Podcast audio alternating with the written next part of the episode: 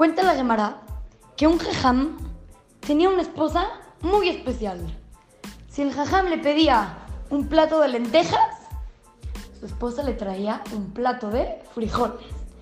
Si le pedía uno de frijoles, le traía uno de lentejas. Su esposa lo hacía sufrir así para, para que no coma lo que el jajam quiera. Está muy mal lo que hacía. El hijo de este jajam se llamaba Rabbi se dio cuenta. Entonces dijo, yo voy a cambiar.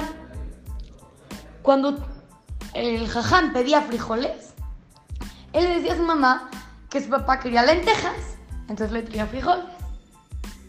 Así cada vez, hasta que pasó mucho tiempo, y el jajam tenía su plato de lo que quería. El jajam le dijo a su hijo, oye, mira, tu mamá está mejorando. Y Rabbi Giga le contestó, no papi, no es, yo estoy cambiando lo que tú me pides. Y así como es lo que te gusta. El Ham le dijo, no, no te acostumbres a mentir. Por favor, deja que tu mamá traiga lo que quiera. De aquí podemos aprender.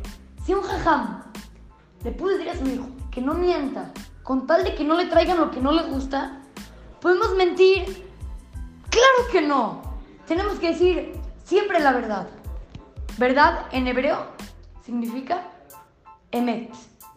Escribe Aleph, Mem, Taf. La primera letra del abecedario hebreo, la letra de en medio y la última. O sea, cuando tú vayas a decir algo, lo tienes que decir al principio, en medio y al final con la verdad. Así es que lo saluda su querido amigo Shimon Romano para Ratu Go Kids, Talmud Torah, Montesinaí.